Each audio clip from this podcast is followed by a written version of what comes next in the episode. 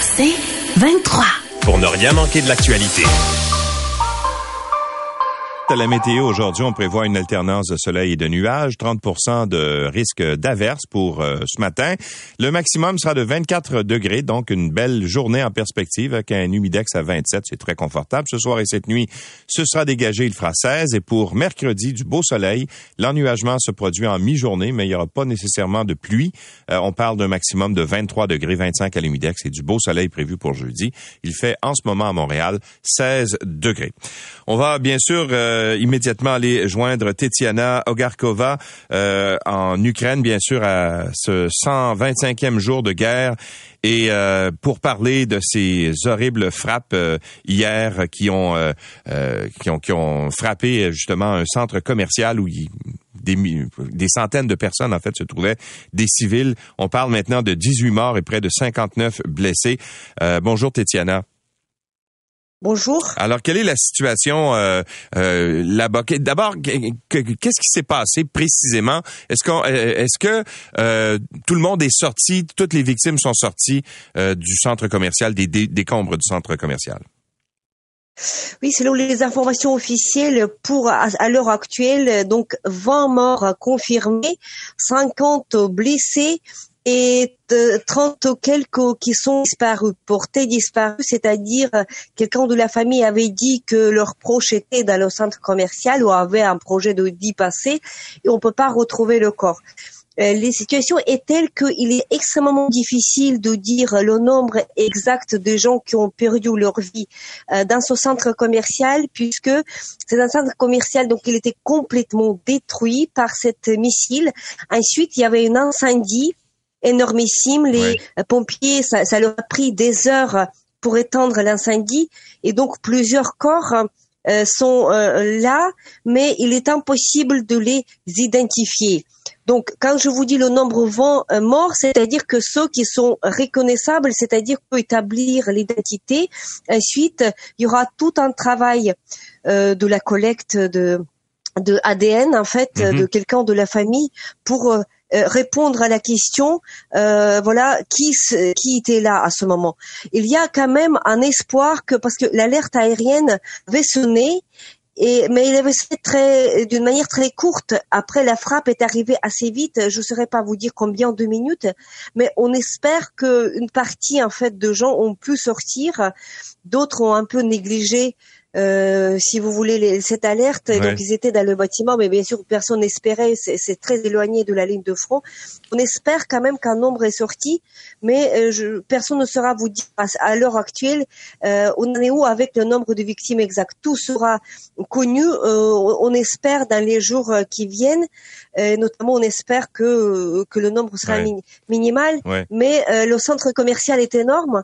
Il, est, il, il, a la place pour 1000 personnes. Les, les le pouvoir ukrainien présumait qu'il y avait aux, alentours de 1000 personnes. Donc tout ça euh, sera à confirmer, bien sûr. Bon, mais, mais c'est assez étonnant, d'autant plus étonnant en fait que euh, Kremenchuk n'est pas un, une zone où il y a des combats en ce moment. C'est complètement éloigné de la ligne de front. C'est pas un endroit qui était menaçant pour euh, pour les Russes, n'est-ce pas? Oui, tout à fait. Et en plus, il y avait aucun objet militaire, aucune infrastructure. Parfois, on se dit que, par exemple, dans le cas de, euh, de l'immeuble touché à Kiev et cette école maternelle touchée à Kiev, on sait qu'il y a quelque, à une certaine distance, assez proche, il y a une usine qui pourrait être cible pour euh, cette missile. On pourrait dire que c'était une erreur, ou bien dans d'autres cas aussi, euh, on peut même deviner ce qui était pas loin et donc les missiles sont pas corrects. Mais à Kremenchuk, justement, il y a, il y a aucun objet de signifiance militaire dans ce coin. Donc c'est pour cela que le service de sécurité de l'Ukraine avait déjà commencé cette enquête criminelle justement pour acte de terrorisme, puisque tout simplement il n'y a rien du tout. Donc et en plus le, le marché, les surfaces comme ça, c'est très visible, c'est très grand et c'est très connu qu'il y a normalement du monde parce que ce sont des magasins tout à fait comme partout dans le monde. Donc faire ce geste que de détruire et menacer des civils, euh, donc ça, ça, ça c'est du pur terrorisme. Donc c'est pour ça que ça fait autant de chagrin et autant de d'effroi en fait ici en Ukraine. C'est la journée de deuil dans la région de Poltava, puisque la, la Kremenchuk c'est dans la région de Poltava. Euh, c'est pour cela qu'il y a autant de communication au plus haut niveau. Le président Zelensky s'est exprimé. Il y a, il y a vraiment une incompréhension totale euh, de, de, ce geste destructeur contre euh, les civils. Ouais. Mais on, a l'impression que, euh, que, que, que la Russie veut envoyer le message que personne n'est en sécurité nulle part. C'est ça le terrorisme en réalité, hein? Oui, tout à fait. C'est du terrorisme pur. En plus, euh, c'était aussi la journée de la réunion du G7. Donc, euh, on interprète, on, a, on peut interpréter comme un message, un signal envoyé à G7, à tous les partenaires occidentaux euh, de l'Ukraine que malgré toutes vos déclarations et toute votre action, nous sommes là, nous pouvons faire ce que nous voulons ici sur le territoire de l'Ukraine. Aussi, donc, c'est aussi comme suite à un certain succès militaire ukrainien sur la mer Noire notamment, donc montrer que essayez pas de détruire nos bases militaires parce que nous allons procéder par des actes contre des civils, ça, ça, ça, ça, ça crée des certains risques parce que c'est vrai que ce n'est pas du tout rassurant pour euh, toute la population de l'Ukraine parce qu'il y a euh, des, des, centaines de villes comme ça et des, milliers de centres commerciaux euh, qui ressemblent tout à fait à celui qui, qui est devenu cible de missiles. Donc, on doit parler aujourd'hui de terrorisme délibéré de, de la Fédération de la Russie. Merci beaucoup, Tetiana, d'avoir été avec nous et bon courage encore une fois. Merci. Au revoir. Tetiana Ogarkova est journaliste, elle est responsable du département international à l'Ukraine Crisis Media Center. La suite dans un instant.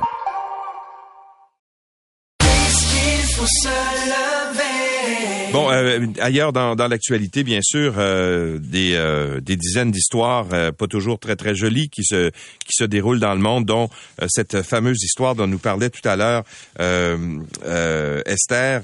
ça se passe aux États-Unis où des, des, des, des, dizaines de personnes, des migrants, ont été retrouvés dans un camion qui était euh, qui était fermé, qui était arrêté en fait en banlieue de San Antonio au Texas. 46 personnes, probablement des migrants, qui sont euh, décédés. 16 autres personnes étaient toujours en vie ont été amenés dans les, euh, les hôpitaux euh, de la région, euh, souffrant bien sûr de problèmes de chaleur. faut comprendre que là-bas, il fait très, très, très chaud. Le lundi, la température dépassait les 37 degrés Celsius à San Antonio, selon ce que nous apprend ce matin la presse. ce qui s'est passé, c'est qu'un employé municipal s'est présenté sur les lieux. Il avait été alerté par un appel à l'aide un peu avant 18 heures hier. Et quand les autorités sont arrivées sur place, ben, ils ont retrouvé un corps qui était à l'extérieur du camion. On a ouvert les et là, c'était bien sûr euh, l'horreur à l'intérieur. Les personnes présentes dans la remorque faisaient partie d'une tentative présumée de passage de migrants à la frontière avec les États-Unis. Et donc, euh, euh, on sait que le, camion est un moyen qui est fréquemment utilisé là-bas par les migrants pour passer la frontière. donc, depuis quoi quelques mois seulement, là, de septembre 2020 à septembre 2021, euh, il y a 247 personnes qui avaient été euh, signalées et qui sont décédées justement en essayant de traverser la frontière, qui sont décédées des causes de chaleur. Alors c'est un drame là-bas également qui est assez euh, assez terrible. Bon, bien sûr, on parle beaucoup des logements en ce moment parce que hum, euh, le taux d'inoccupation des logements à Montréal est très, très, très, très bas et partout en province d'ailleurs. Alors, euh, à l'aube, n'est-ce pas, du, déménagement du 1er juillet qui s'annonce particulièrement pénible, il y a toujours 77 ménages montréalais qui n'ont pas trouvé d'endroit où se loger. La mairesse euh, de Montréal, Valérie Plante, s'impatiente devant la paralysie des mises en chantier de logements abordables. et donc, on, on donne l'exemple, entre autres choses, d'une d'un programme qui existe pour financer la construction de nouveaux logements abordables et donc essayer de régler ou de d'alléger si on veut le problème euh, lié euh, à la pénurie de, de logements. Mais il n'y a pas d'entente entre Ottawa et Québec au sujet des paramètres d'un programme dans lequel il y a de l'argent disponible qui pourrait servir à lancer des chantiers et donc construire des nouveaux logements. Mais comme on s'est pas entendu entre Ottawa et Québec, ben euh, les chantiers tardent à se mettre en branle et donc euh, ça cause entre autres la, pénurie de logements qu'on connaît euh, actuellement. Alors donc la mairesse hier Valérie Plante a dit ben écoutez, je veux pas savoir qui est responsable du fait qu'on s'entende pas. Ce que je veux, c'est qu'on trouve des solutions pour débloquer les sous. Alors, il est temps qu'on s'y mette, je pense. Alors, parmi les 77 ménages à Montréal qui cherchent toujours et qui savent pas où ils vont dormir le soir du 1er juillet, ben il y en a trois qui sont actuellement hébergés par la ville de Montréal. Et euh, donc, euh, pour essayer de trouver des solutions, Longueuil et Laval vont tenir un sommet pour trouver des, des, moyens justement là, de, de contrer la crise du logement. Nous allons recevoir euh, les maires de Longueuil et de Laval un peu plus tard dans cette émission pour nous expliquer ce qu'ils comptent faire avec ce sommet et quelles sont les retombées attendues. Et pendant ce temps, ben, Québec solidaire hier a fait ses propositions. Bien sûr, on est en campagne électorale euh, dans, quelques semaines. Et euh, ben, Manon Massé hier a affirmé qu'il manque actuellement 37 000 logements sociaux au Québec. Et donc, euh, elle voudrait, elle, en construire, en fait, si QS était élu à la prochaine élection, 50 000 euh, pour euh, justement faire en sorte qu'il y ait davantage de, de, de, familles à faible revenu qui puissent se trouver des endroits où résider. Et on veut aussi instaurer une espèce de registre des baux qui permettrait aux locataires de savoir si le loyer qu'on leur impose est juste. Alors, si tu vas voir, par exemple, pour un loyer semblable, ton voisin, puis euh, il paye, je sais pas, 200 pièces de moins que toi par mois, ben peut-être qu'il euh, y a une injustice quelque part. Alors euh, donc c'est euh, l'une des propositions faites par Québec solidaire. Ils proposent également, ça ils l'ont dit à l'Assemblée nationale au cours des dernières semaines, de geler littéralement les loyers pour donner un peu d'air finalement aux, aux familles qui qui sont victimes de l'inflation au Québec. Et est-ce que les Airbnb ne sont pas un peu responsables aussi de cette fameuse euh, crise du logement euh, que l'on vit actuellement? Il y a plusieurs euh, villages champêtres du Québec qui ont décidé, dont les, propriétaires de résidences ont décidé de se tourner vers la plateforme Airbnb. le Devoir a un article très intéressant ce matin à sa une où on dit que dans la métropole actuellement, à Montréal, il y a 9000 logements entiers qui sont mis en location euh, Airbnb. Pourquoi on les loue sur Airbnb? Parce que on, ça peut, on peut louer soit à la journée ou à la semaine, ce qui permet d'avoir des revenus plus élevés que si on loue au mois. Alors, c'est 1% du parc locatif à Montréal. Mais la crise du logement, c'est pas juste à Montréal, c'est un peu partout au Québec. Or, dans les régions du Québec, ben, il y a de plus en plus de gens qui se tournent vers cette plateforme pour faire de la location euh, à court terme. Et donc, 38 euh, des, euh, des habitations, en fait, euh, des logements dans la petite municipalité de Petite-Rivière-Saint-François sont en Airbnb. Ça, c'est dans Charlevoix. Bon, euh, il y a moins de le problème de crise du logement peut-être un peu moins important là-bas, mais c'est quand même un indicateur que ça pose ça pose un problème assez important. À Lens-Saint-Jean, ça c'est dans le secteur le long de, la rivière Saguenay. 16% des logements là-bas sont en Airbnb et à Mont-Tremblant, c'est 11% des euh, logements en Airbnb. Alors, est-ce qu'on va devoir réglementer davantage justement euh, la façon dont on gère les Airbnb au Québec? S'il y en avait moins, est-ce qu'il y aurait davantage de place? Vous allez me dire que les gens euh, les familles à faible revenu ne peuvent pas se payer les Airbnb, c'est probablement vrai, sauf que en ayant justement un, nombre aussi important euh, d'appartements à prix à prix élevé, ça a une tendance à la hausse sur les loyers et ça crée une rareté et ça ça, ça, fait en sorte que les logements se, se louent plus cher. Alors ça ça a une incidence qui est peut-être indirecte, mais ça a une incidence certaine euh, que les Airbnb. Bon, à Montréal, dans le journal Le Soleil, c'est intéressant. On est en campagne électorale bientôt, puis là, ben, les partis vont devoir commencer à comptabiliser les dépenses électorales euh, à compter du déclenchement de la campagne. Or, il y a une pancarte euh, qui fait jaser euh, à Montréal. C'est une pancarte de la vice-première ministre Geneviève Guilbeault qui est installé euh, au stade Canac, de ce que je peux comprendre. Le stade Canac, c'est le stade qui euh, euh, qui reçoit le baseball à Québec, un très beau stade d'ailleurs, qui est dans le secteur du parc Victoria. Et là, on voit une immense pancarte, un panneau publicitaire où on voit le, le, visage de Geneviève Guilbeault. Et là, c'est écrit en dessous, ministre responsable de la région de la capitale nationale avec le logo du gouvernement du Québec dessus. Alors, c'est pas le parti, c'est pas la coalition Avenir Québec qui a payé cette affiche publicitaire à Geneviève Guilbeault, mais bien ça vient probablement des, fonds du gouvernement du Québec. Alors là, ben, le Parti québécois est un petit peu choqué de ça. On affirme que c'est des, des dépenses qui sont illégales. ce n'est pas de la publicité pour son bureau de circonscription, c'est de la publicité en tant que ministre à deux mois des élections. Euh, et donc, euh, c'est de la, la publicité préélectorale, juge l'attaché de presse du Parti québécois, Anne-Sophie Després. Alors, la pancarte fait jaser. C'est vrai que ça fait un petit peu étrange à ce moment-ci. Alors, euh, voilà. Alors, ça, ça, ça, ça il y a toujours des situations comme celle-là qui surviennent à l'approche des campagnes électorales.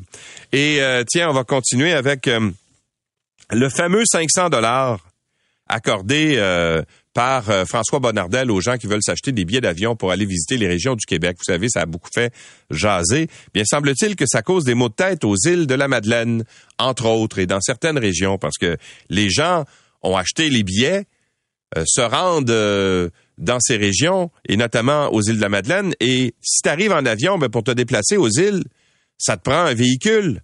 Or, euh, la compagnie qui loue les, véhicules, qui s'appelle Leblanc Location d'Auto, est débordée, a plus de véhicules disponibles. Les gens se rendent là-bas et donc euh, débarquent sur l'île et ne peuvent pas se déplacer en voiture ou louer de voiture. Doivent, on donne l'exemple d'une petite famille là qui euh, a été obligée de louer des, voies, des, vélos pour se déplacer, deux adultes et deux enfants. J'ai un petit problème par contre avec l'article du Journal de Montréal qui décrit cette situation parce que on nous dit que c'est le 500 dollars de François Bonnardel qui cause le fait qu'il n'y a plus de voitures sur, l'île. Mais en même temps, on nous dit aussi que dans le, premier paragraphe de l'article, les billets à 500 dollars n'ont pas aidé le tourisme aux îles de la Madeleine parce que déjà les billets étaient vendus. Alors, c'est-tu le 500 pièces ou c'est pas le 500 pièces alors, euh, il y a un petit peu de confusion dans l'article, mais il reste que les gens là-bas disent que le, fameux programme qui est entré en vigueur le 1er juin dernier euh, est peut-être mal ciblé en termes de date parce que il y a une dame là-bas qui dit, ben écoutez, si euh, ça donne quoi de, de, de payer des, des, billets à 500 dollars ou de subventionner des billets à 500 dollars quand de toute façon ces billets-là ont été vendus? Parce que il semble que même euh, en période hors pandémie là où euh, parce que c'est plus un problème maintenant là on peut voyager à l'étranger. Vous savez que les îles de la Madeleine avaient été vraiment très populaires au cours des deux dernières années parce que les gens avaient du mal à sortir du pays.